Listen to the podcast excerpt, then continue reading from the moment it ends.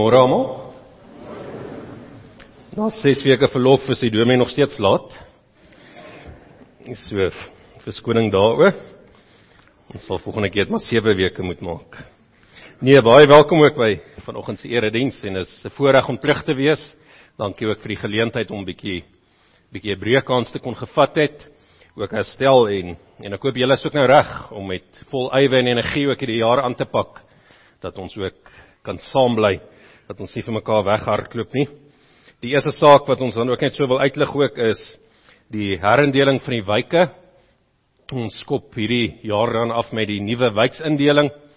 Is julle dan nog nie op 'n nuwe WhatsApp groep is nie. Ons ons sal dit ook so reël vir met die ouderlinge en die jakens wat ook help by elke wyk. Ons sal 'n lys ook neersit in die voorportaal volgende Sondag dat jy ook kan seker wees in wat se wyk jy ook is.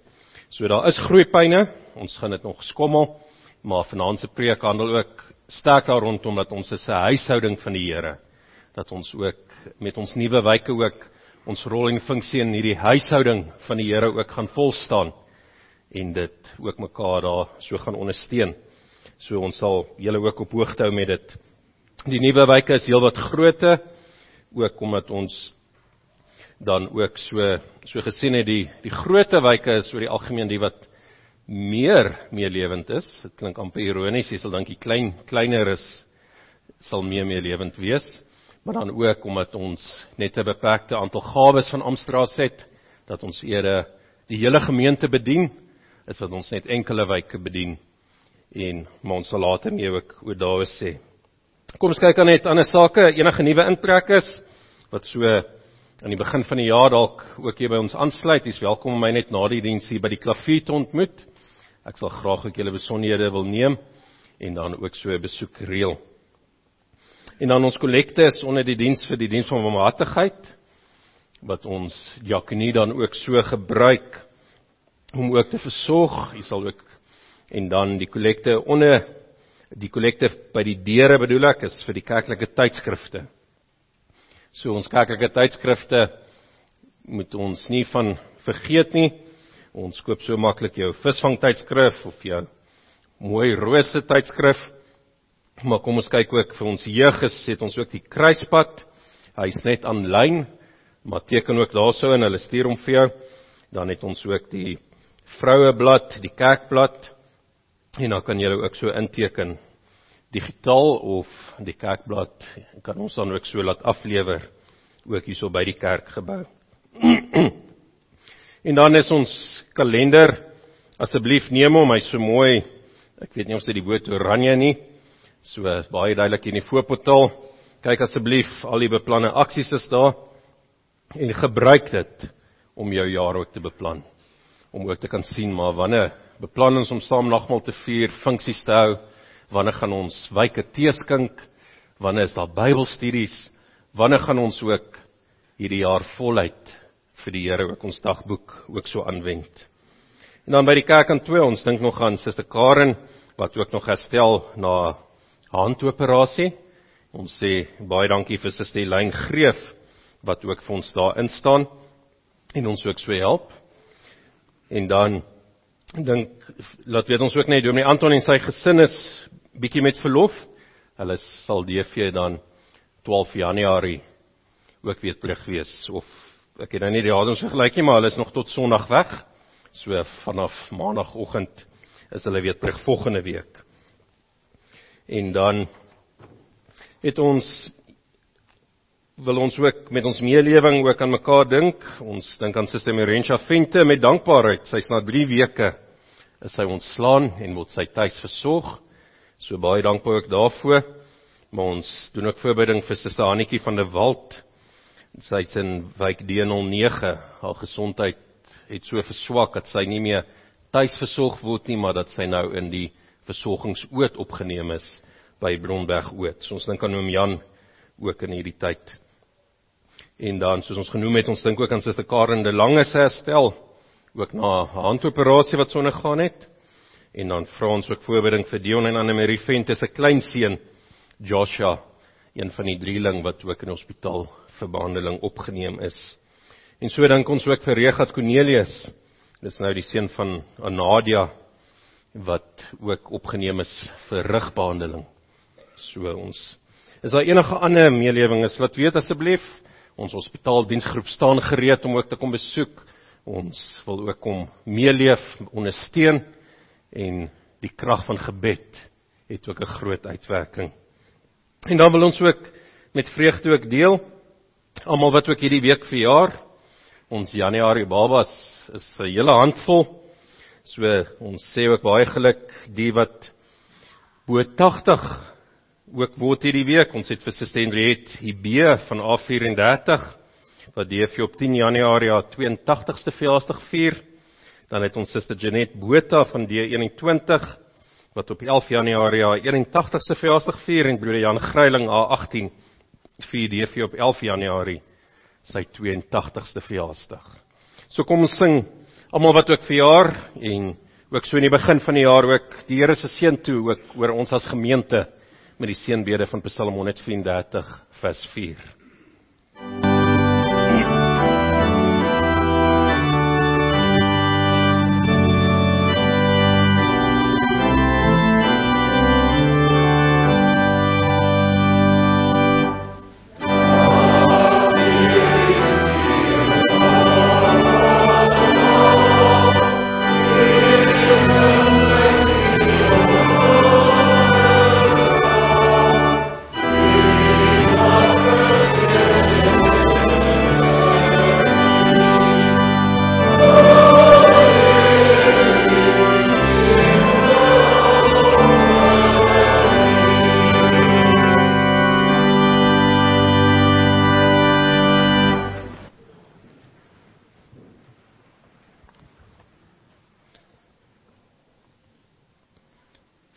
Skryf dit so aan die begin van 'n jaar, aan die begin van die erediens, wil ons ook ook getuig, bely, maar ons hulp is in die naam van die Here wat die hemel en die aarde geskape het.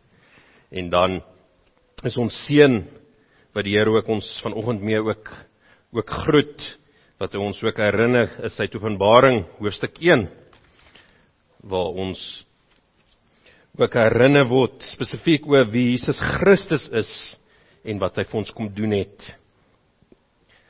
Genade vir julle en vrede van hom wat is en wat was en wat kom en van die sewe geeste voor sy troon en van Jesus Christus, die betroubare getuie, die eersgeborene uit die dood, die heerser oor die konings van die aarde, aan hom wat ons liefhet en ons deur sy bloed van ons sonde verlos het wat ons 'n koninkryk gemaak het.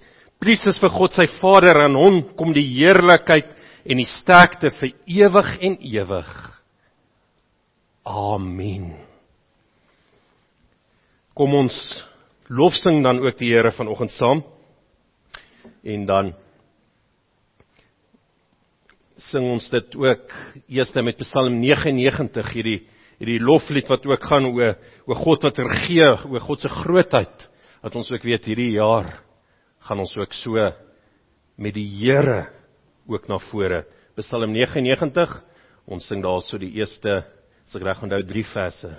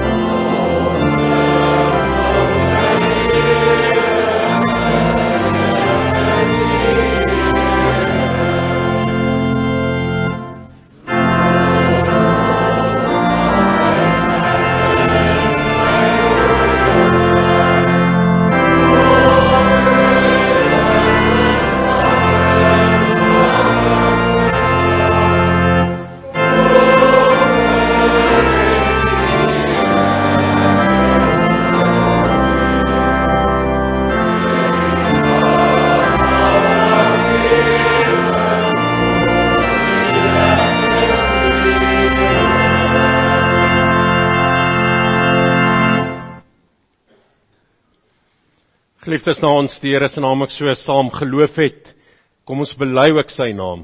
En ons doen dit saam met die algemene ongetwyfelde Christelike geloof of die apostoliese geloofsbelijdenis. En elkeen kan in sy harte soek as volg saam bely. Ek glo in God die Vader, die almagtige, die skepper van die hemel en die aarde en in Jesus Christus, sy enige gebore seun, ons Here, wat ontvang is van die Heilige Gees, gebore uit die maagd Maria, wat gelei het onder Pontius Pilatus, gekruisig is, gesterf het en begrawe is. Hy het die lyding van die hel ondergaan. Hy het die derde dag opgestaan uit die dood, opgevaar na die hemel en sit aan die regterhand van God, die almagtige Vader, waarvandaan hy sal kom om die lewendes en die dooies te oordeel. Ek glo in die Heilige Gees. Ek glo aan 'n heilige algemene Christelike kerk, die gemeenskap van die heiliges, die vergifnis van sondes, die opstanding van die liggaam en 'n ewige lewe. Amen.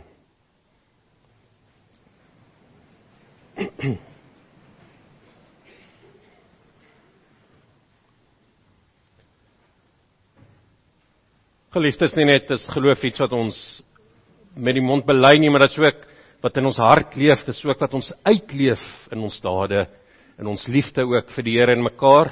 En daarom kom ons luister dan saam na die wet van die Here soos dit ons gegee het in Deuteronomium hoofstuk 5. Ek lees ons daarvan in vers 1 in die 2020 vertaling. Moses het die hele Israel byeengeroep en vir hulle gesê: Israel, luister na die vaste voorskrifte en beslissings wat ek vandag afkondig sodat julle dit kan hoor. Julle moet dit leer en dit nou geset nakom. Die Here ons God het met ons 'n verbond gesluit by Horeb. Dis nie met ons voorouers wat die Here hierdie verbond gesluit het nie, maar met ons, ons wat hier vandag nog almal leef.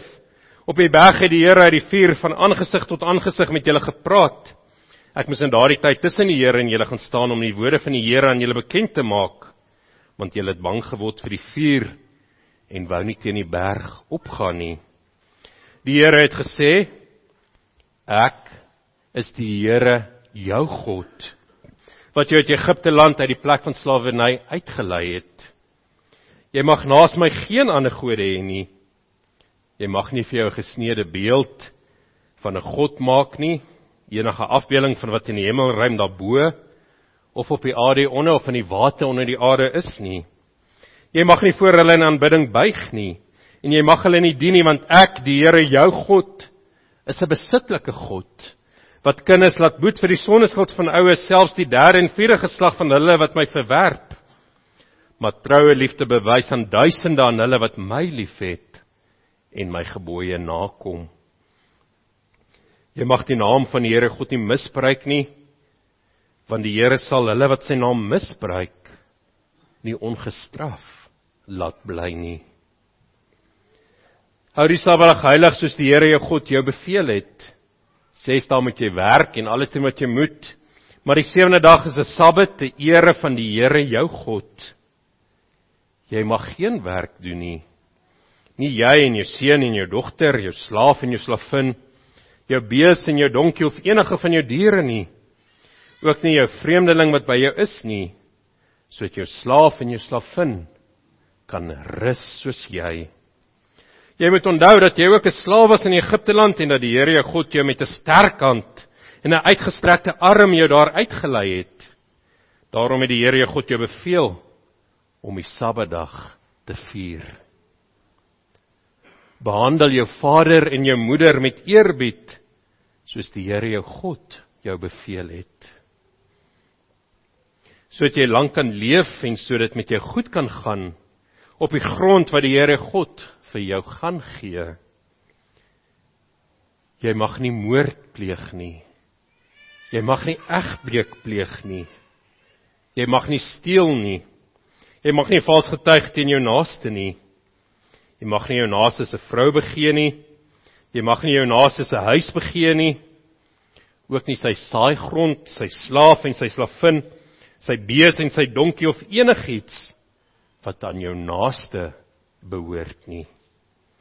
Kom ons antwoord dan ook hierop met Psalm 99 weer, maar dan antwoord ons ook hiersom met die laaste twee verse.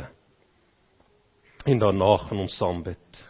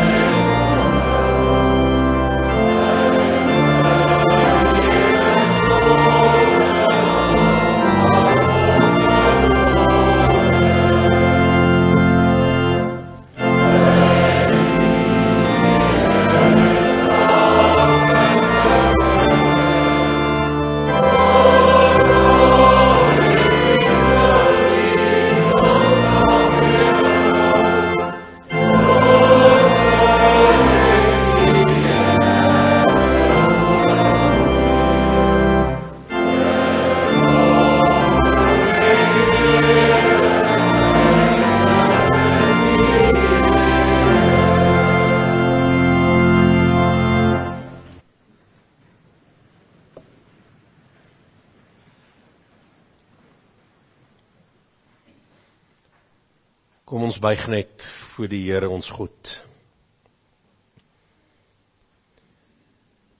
Here ons Here, dankie dat ons ook uit U wet uit kon gehoor het, maar dat U ook ons ook weer bevestig aan ons dat maar U is ons God. Ja, dis U wat ons uitverkies het, uitgelei het uit die plek van slawerny waar ons vasgevang was, slawe was van die sonde, maar dat U ook vir ons vrygemaak het. En dankie Here ook soos ons in die wet gehoor het ook maar maar hoe kan ons ook hierdie vryheid gebruik? Hoe kan ons ons vryheid wat ons ook het in Jesus Christus en die Heilige Gees wat dit in ons bevestig wat ons wedergebore gemaak het ons ook weer hierdie vryheid ook gee dat ons U ook, ook kan lief hê met alles wat in ons is. Ja letterlik elke deeltjie van ons. Daar's nie 'n deel van ons liggaam wat nie aan U behoort nie. En net so ek Here nie 'n deel van ons van ons lewe, 'n deel van ons jare, 'n deel van ons maand, 'n deel van ons week, 'n deel van ons dag of 'n deel van ons uur 'n deeltjie wat nie aan U behoort nie.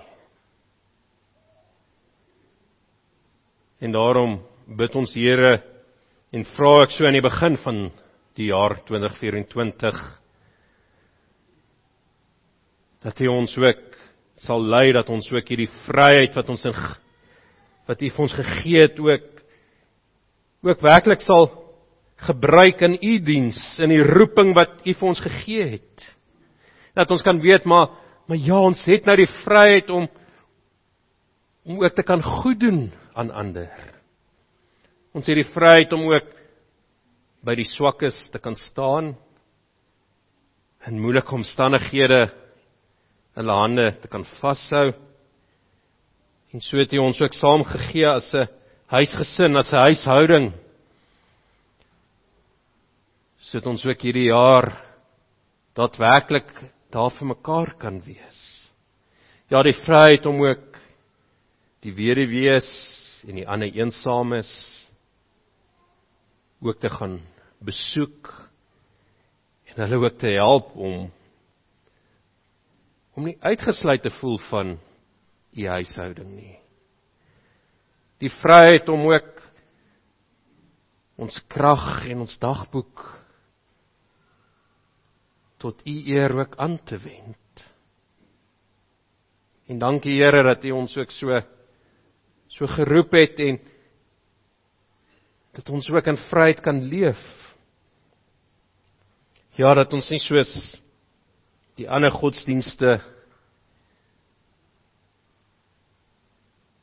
nie vryheid het nie maar maar vasgebind word met met voorskrifte en en lyste wat net langer word en en dinge wat nie haalbaar is nie.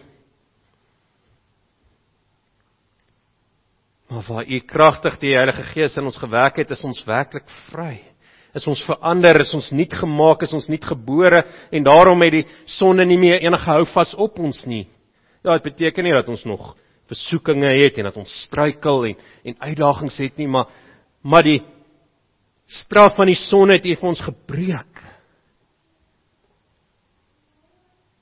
En daarom kan ons soos Paulus ook vir dankie sê, maar Maar dood, waar is jou angel? Waar's die effek wat u ook op ons effek wat die dood ook op ons kan hê? Want u het vir ons ook weggeneem, het ons die ewige lewe gegee. Maar lei ons dan om as ligdraers u lig te verkondig. Want ons het ook u krag, u bystand U wil nodig vir hierdie jaar. Maklik kan ons roem en dink ons kan dinge op ons eie aanpak.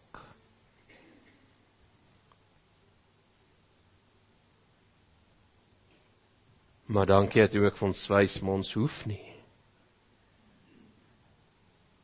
Dis nie nodig nie. U sal saam met ons wees. Maak nie saak wat 2024 inhou nie. U is die goeie Here wat ons ook lei en elke tree saam met ons stap.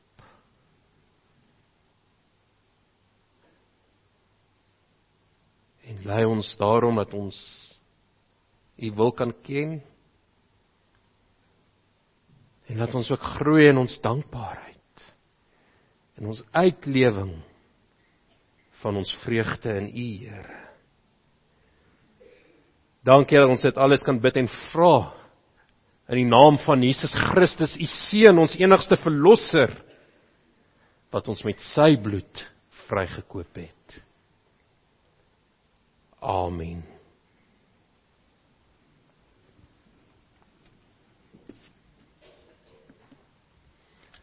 Geliefdes, kom ons sing ook saam skrifverming 1:1 en dit is dan ook ons inleiding ook vir ons prediking.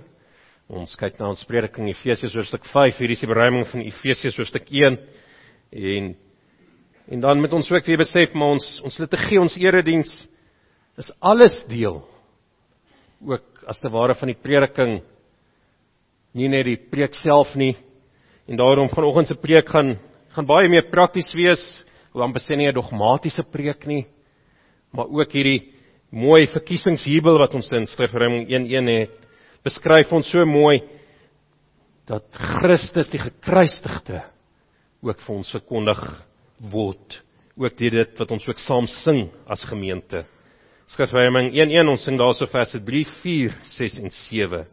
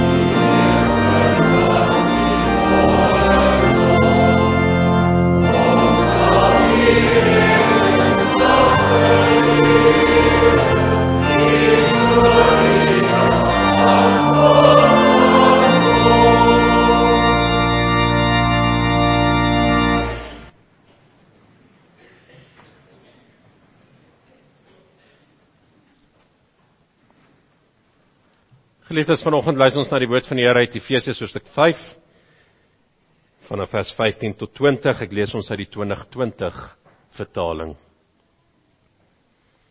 Soos altyd, as mens so 'n woord lees, moet jy dit in die volle konteks ook van die hele gedeelte ook so sien. En so het ons ook reeds met ons sang Efesiërs 1 ook ook weer herinner ook aan God se werk in Jesus Christus en sy Heilige Gees en ons reaksie, ons dankbaarheid ook daarop. En dan die ander gedeeltes ook ook baie mooi wat ons herinner word ook aan aan die eenheid van die gemeente. Ons gawes ook aan mekaar moet moet aanwend en en ook die liggaam van Christus moet bou. Maar dan is hoofstuk 5 fokus dan op hierdie nuwe lewe wat ons moet leef. Die ou lewe afgesterf en kom ons kyk dan hoe ons ook moet lewe deur die Gees. Ons het met 'n Pinkster geleentheid al na hierdie gedeelte gekyk, maar toe het ons meer stil gestaan ook by vers 18 waar ons vervul moet word deur die Gees, maar vanoggend kyk ons spesifiek na die eerste 3 verse vers 15 tot 17. Let daarom sorgvuldig op hoe jy leef, nie as onverstandiges nie, maar as wyses. Koop die tyd uit omdat die dae vol boosheid is Om hierdie rede moet julle nie onverstandig wees nie, probeer eerder om te verstaan wat die wil van die Here is. En moenie die wyn bedwelm raak nie en daardie ontstaan ons losbandigheid. Inteendeel, word vervul deur die Gees terwyl julle onder mekaar psalms en lofgesange en geestelike liedere laat opklink. Ja van harte tot die Here sing en psalms sing en God die Vader altyd oor alles in die naam van ons Here Jesus Christus dank net tot sover. En dan kyk ons ons fokusvers is daar vers 15 tot 17. Lê daarom so gevuldig op hoe jy leef. Nie as onverstandiges nie, maar as wyses. Koop die tyd uit om met die dae vol boosheid is. Om hierdie rede moet julle nie onverstandig wees nie, probeer eerder om te verstaan wat die wil van die Here is. En daarom ook die tema vanoggend maar koop die tyd uit.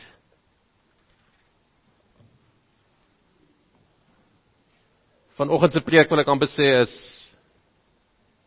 is hierdie praktiese oproep oor wat die Here vir ons vra maar maar hoe gaan ons hierdie jaar 2024 binnegaan?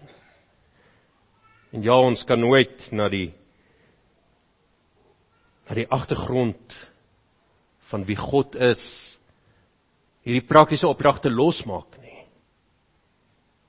Maar kom ons kyk dan hoekom die Here dan juis ook vir ons hierdie drie punte gee ook vir die jaar. Die eerste punt wat ons dan ook daar is is om ook versigtig te trap. Ons vers sê let daarom sigvuldig op hoe jy leef. Want dink so 'n bietjie terug oor die jaar 2023. Selfs verder, dink bietjie terug oor jou lewe. Nie net die hoogtepunte wat vir jou uitgestaan het of die moeilike tye wat wat jy deur is nie, maar maar dink bietjie hoe het ek ook my tyd en my gawes ook aangewend spesifiek ook in diens van die Here. Is ons terugdink oor 'n jaar of in die voorpunt van die jaar staan dan het ons altyd hierdie nuwe voornemens. Ons het dalk dinge waarby ons meer wil uitkom. Keer op keer hoor ons mense sê maar hierdie jaar gaan ek na die gim toe gaan. Ek betaal my lidmaatskap, maar maar ek gebruik dit nie eintlik nie. Die lewe is te besig as ek weer sien dan dan val dinge voor en dan as ek hierdie maand nie by die oefen uitgekom nie of of hierdie stokperdjie wat ek sou wou gedoen het nie.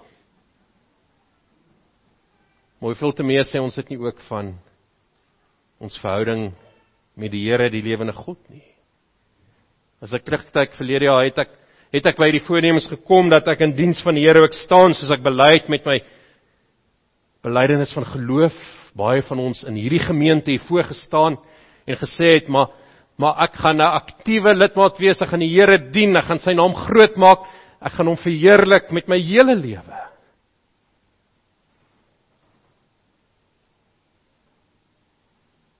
Of kyk ons terug na die jaar en dink as ek maar net nog so 'n bietjie meer series kon gekyk het op Netflix of Showmax, as ek maar net 'n bietjie meer tyd op TikTok of Instagram kon spandeer het, as ek maar net bietjie meer werksure by my werk kon spandeer het, is is dit die dinge waarna ons terugkyk. En sê maar, maar ek hoop hierdie jaar kan ek meer van dit ook doen. En praat maar met enige persoon wat senior is en op die einde van hul lewe is. Wat is die dinge wat jy anders te wou gedoen het?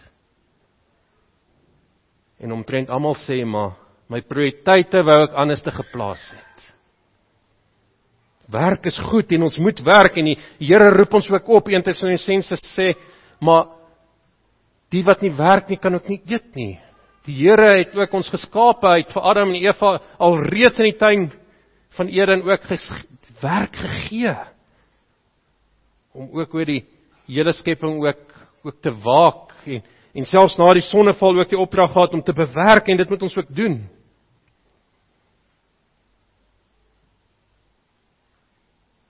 Maar wat gaan ek met my tyd koop vir die jaar wat voorlê? En daarom die eerste punt, trap versigtig.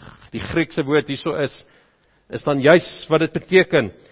Die 2020 vertaling sê vir ons: "Let daarom sorgvuldig op hoe jy leef." Kyk baie mooi wat ek doen, wat ek aanpak. Trap met 'n versigtigheid. Ons gaan nie blindelings net hierdie jaar in nie. Ons pak nie blindelings net projekte aan nie. Nee, die Here leer ons ook baie mooi. Hy sê: "Voor jy ook 'n huis gaan bou, gaan jy eers die koste daarvan gaan uitwerk." En so is dit ook in ons geloofslewe.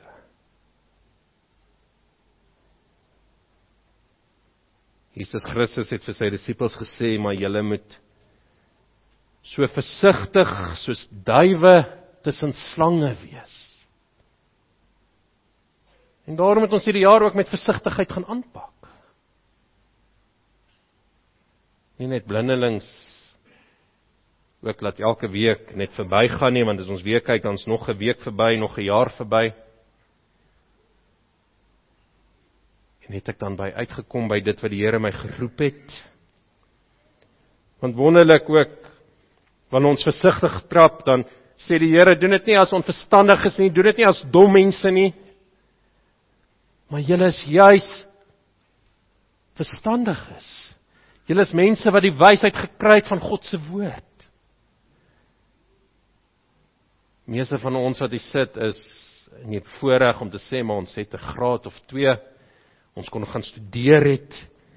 Ons kon skool klaar gemaak het.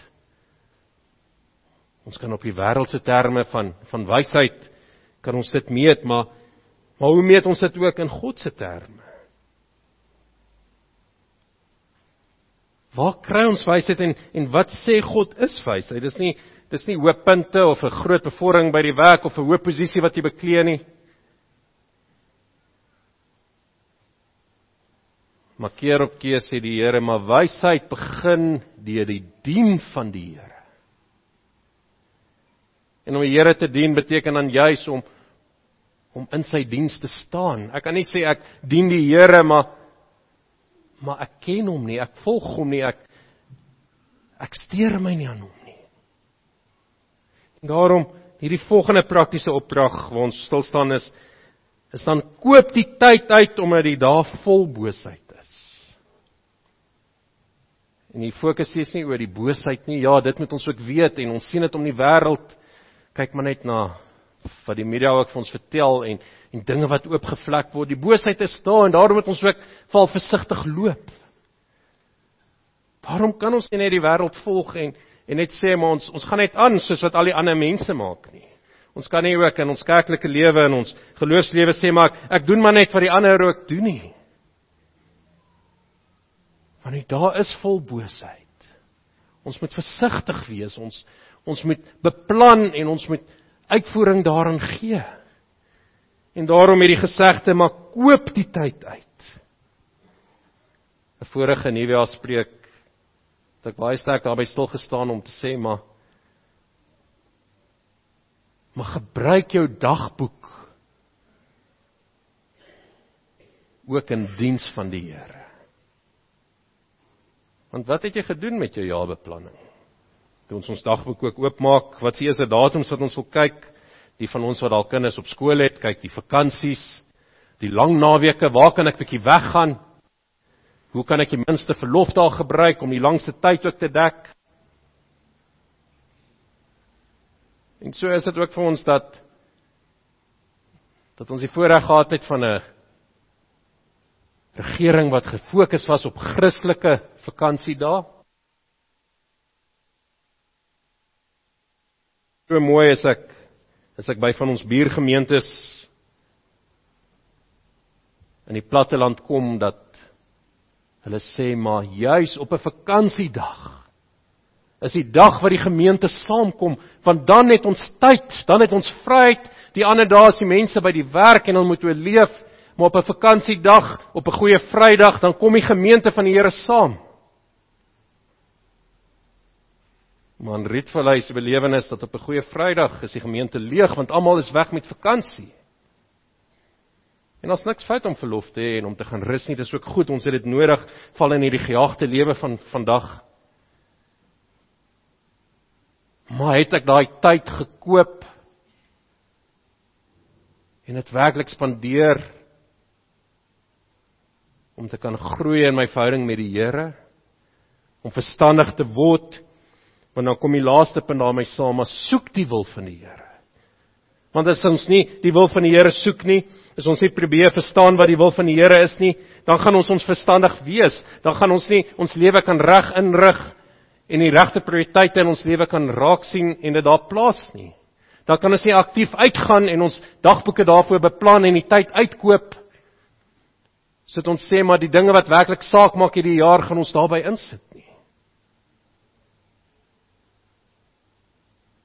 En daarom hierdie vraag Maar wat gaan jy hierdie jaar koop? Dalk is jy opgewonde oor die nuwe woning of die nuwe voertuig of 'n nuwe kursus wat jy ingeskryf het wat jy wil koop.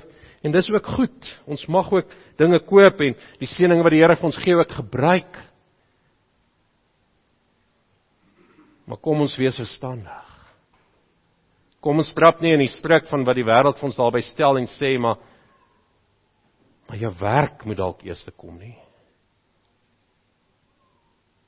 of die stryk om te sê maar die sosiale media op ons fone wat so geprogrammeer is om soveel as moontlik van jou tyd te steel.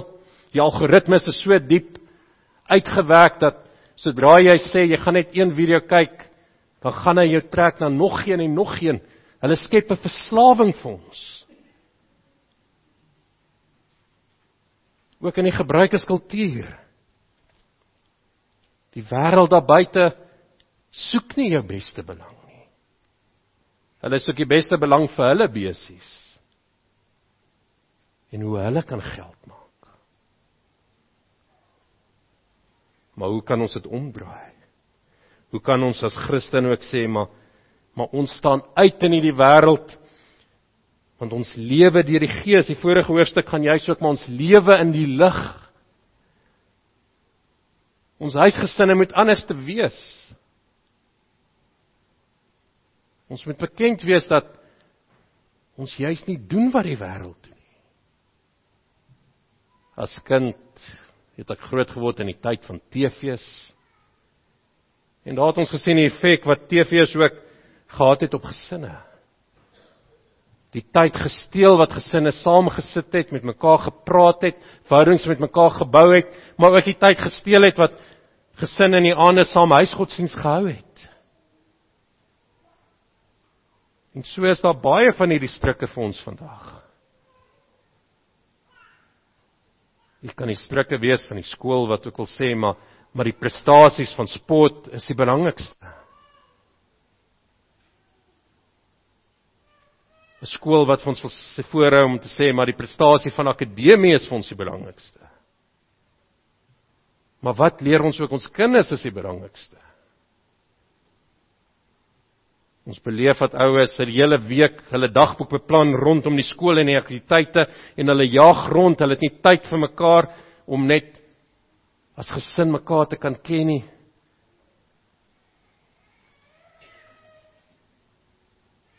Maar dis 'n stryk wat vir ons gestel is.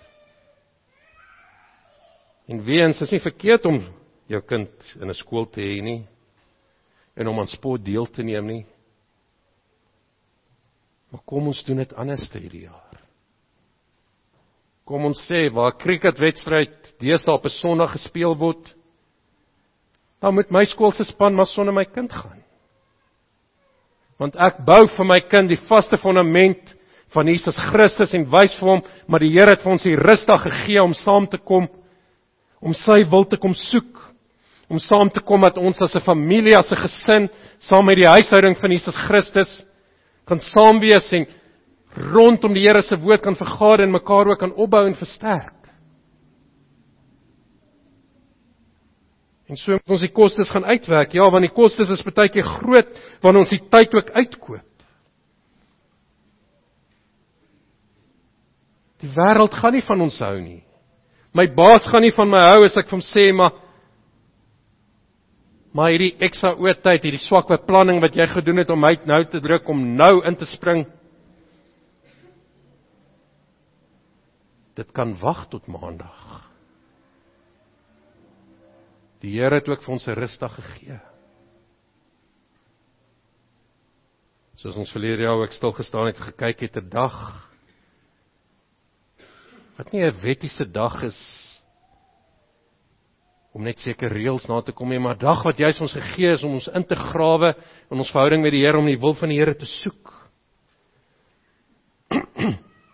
So kan ons dit verder deurtrek. Dit wat ons beleef ook is Sondag raak 'n dag van van aktiwiteite. Buiteaktiwiteite.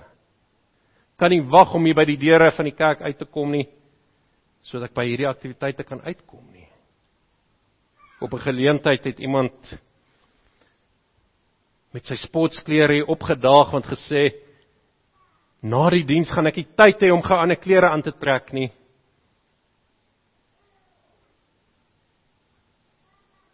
Is dit hoe ons ons tyd wil uitkoop hierdie jaar?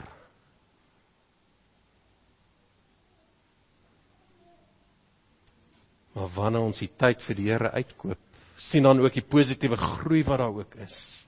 Sien die positiewe belewenis in jou eie lewe sien hoe hierdie spanning wat die wêreld op ons laai dan ook minder word. Want die wêreld is besig soos die prediker sê na gejaag na wind. Maar waar ek die wil van die Here soek, bou ek aan iets wat ewigheidswaarheid En daardie sê ek nie dat jou optrede en die uitleef van jou geloof koop jou redding nie. Nee, maar juis omdat die Here Jesus Christus vir ons met sy bloed duur betaal het, omdat ons weet hoe groot hierdie prys is, omdat ons weet wat dit beteken dat die Heilige Gees ons nuut gebore het. Daarom gaan ons jaar anders te lyk.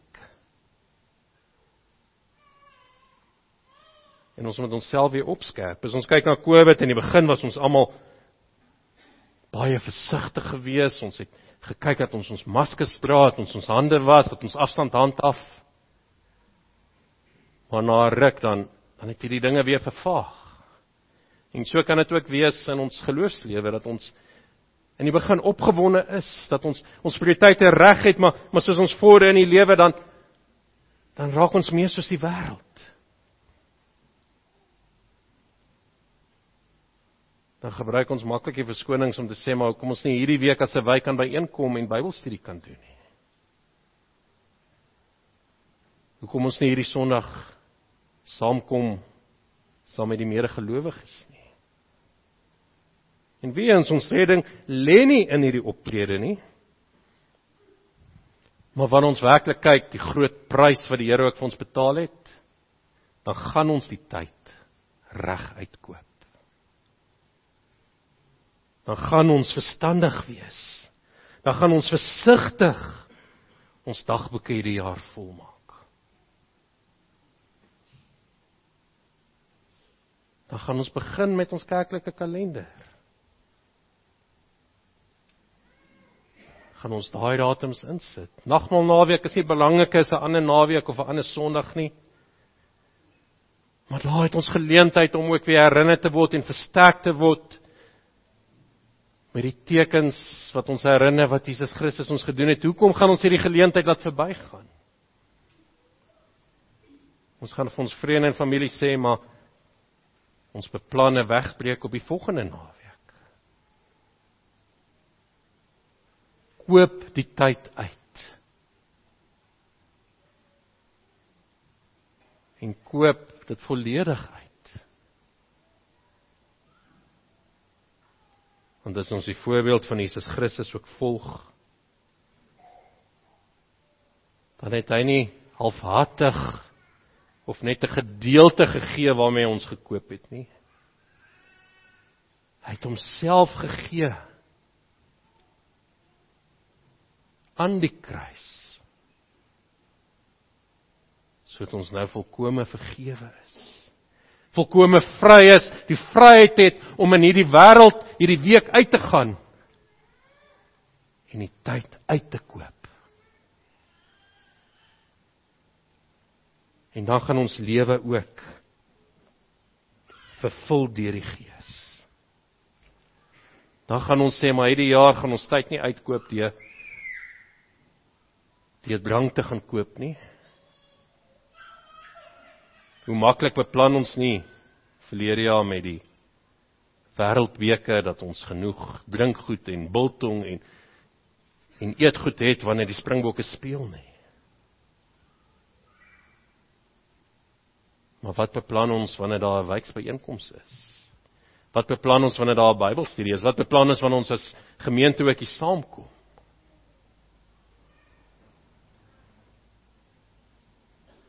Kom ons koop die tyd.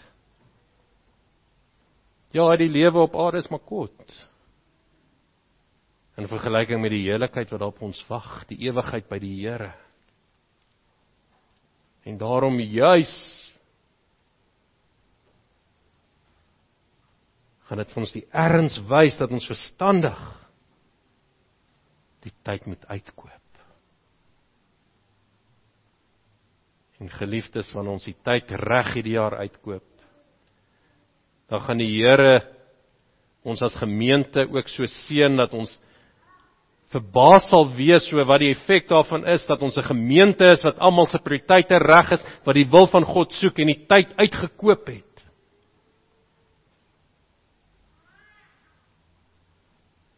Dan gaan ons 'n gemeente wees wat die liefde vir die Here so groot is wat ons nie eens amper kan dink nie. Want ja, die wat ons ons as gemeente is lief vir die Here, maar maar kom ons gaan soek sy wil nog verder. En dan gaan ons 'n lig wees wat wat skyn vir die wêreld. Dan gaan ons groei in ons verhouding met die Here as God ons Vader. As sy kinders ons verhouding met mekaar en kom ons kyk vanaand aan verder hoe die Here ons ook dan oproep om 'n huishouding 'n familie te wees. Kom dan vanaand saam. Ja, ons drink gewoonlik nie koffie by die aanddiens nie, maar maar bring jou koffievles en bring jou koekies en ons kuier saam. Ja, rondom die woord van die Here, maar ook as 'n huishouding. Dinge hoef nie altyd ook in die dagboek te beplan te wees nie. Net dan sal ons saam kuier as gemeente nie. Nee, broers en susters wat omgee. Wat die tyd uitgekoop het. Se prioriteite sal reg wees vir hierdie jaar. En die Here sê, "Maar vertrou my. Ek sal jou ook die krag gee daarvoor.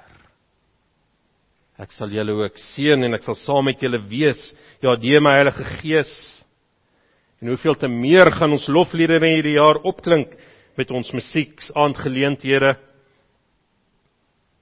waar ons werklik sê maar ons het die tyd uitgekoop vir die Here hierdie jaar. Amen. Kom ons bid net so.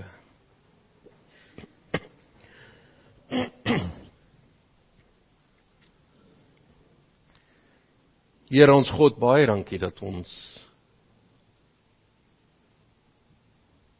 weens onder mekaar ook net saam ook net vir U wil dankie sê. Dat ons werklik van harte tot U bid en uitroep en wil psalms sing. Wil dankie sê vir U groot liefde vir vir soveel seëninge en genade in ons lewens. Partykeer vat ons dit so as vanselfsprekend. Maar Here, help ons om ook ons die tyd uit te koop hierdie jaar. Dat ons werklik U wil sal soek, dat ons nie onverstandig sal wees nie, maar maar as wyse sal optree. En help ons en seën ons ook in ons in ons lewenspad hierdie jaar. Mag ons daar waar ons ook uitdagings beleef waar ons huwelikspanning het, mag ons daar ook die tyd uitkoop nie om met mekaar te beklei nie, maar om om juis mekaar te kan opbou, na mekaar te kan luister om as dit nodig is ook daar iemand te gaan sien. As dit is waar ons ons ook deur die wêreld in die struik geval het van verslawing, van drankmisbruik. Mag ons ook hierdie jaar die tyd uitkoop om daar ook hulp te soek om ook te breek van die sonde wat in ons lewe is. As dit is daar waar ons skinder en en net fout soek en en mekaar afbreek mag ons dit ook verander en ook ook die tyd uitkoop dat ons ook die vrug van die gees sal dra.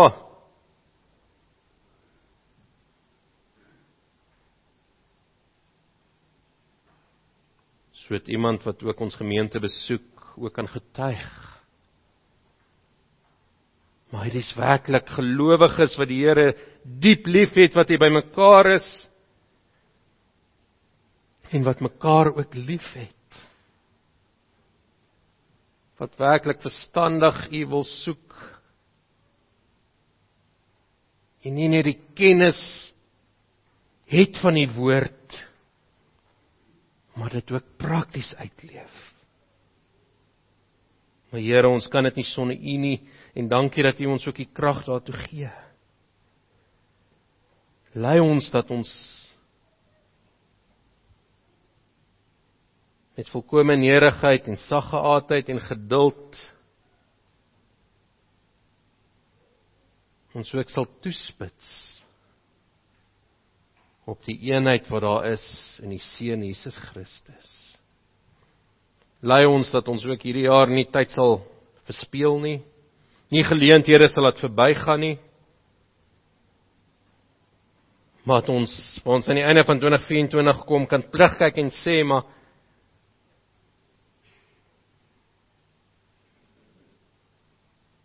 Maar dankie Here dat U ons gedra het dat ons werklik die dinge bereik het waartoe U ons geroep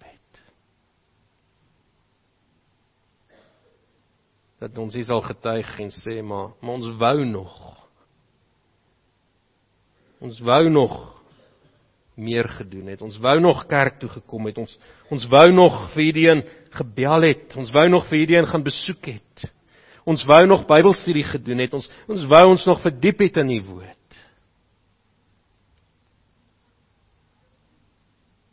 Maar ons vir kan dankie sê dat ons die tyd uitgekoop het. Here, dra ons daarom ook so deur u krag. Ja, u krag wat ons werk is oneindig meer as wat ons ook selfs kan bid of dink.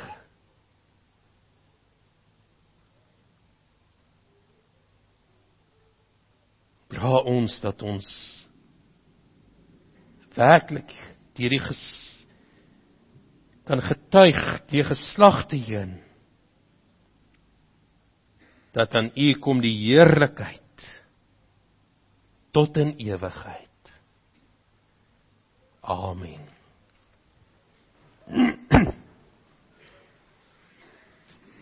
Geliefdes, ons het nou die geleentheid ook van die diensvermatigheid waar ons ook die voorreg het om ook met hierdie liefdesgawe ook te kan help dat aan in die vervreem raak ook van die gemeenskap van gelowiges nie. Thank you.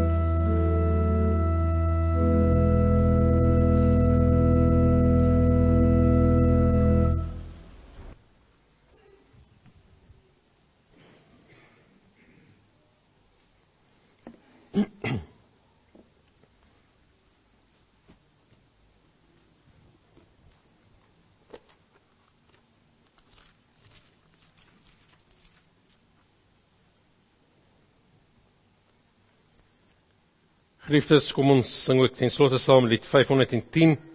Dis dan ook die om omdigting van Amazing Grace soos ons in Engels ken, maar die Afrikaanse omdigting fokus spesifiek op die verlore seun. So ook word daar vir ons ook baie mooi ook uitgelig ook dat ons nie soos die verlore seun moet wees nie wat ook sy tyd, sy geld, sy erfenis net gaan uitgee het maar dat hy wel ook kon teruggekom het. Maar nou dink ons ook daaraan hoe groot is die Here se genade dat ons nie verlore is nie, wat ons sy kinders is en hoe gaan ons dan nie ons erfenis ook aanwend hierdie jaar nie. Lied 510 ons sing al vier verse daar.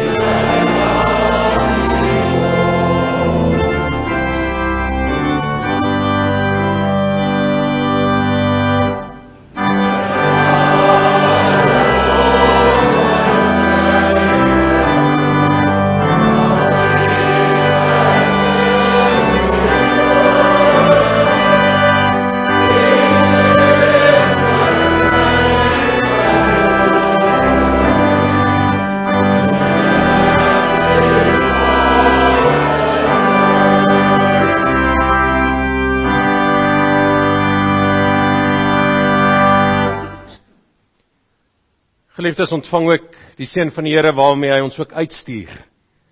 Nie om soos die wêreld te wees en die wêreldse dinge te doen nie, maar juis om die tyd uit te koop. Mag die Here jou seën en jou beskerm. Mag die Here sy aangesig oor jou laat skyn en jou genadig wees. Mag die Here sy aangesig na jou toe oplig en aan jou vrede gee. Amen.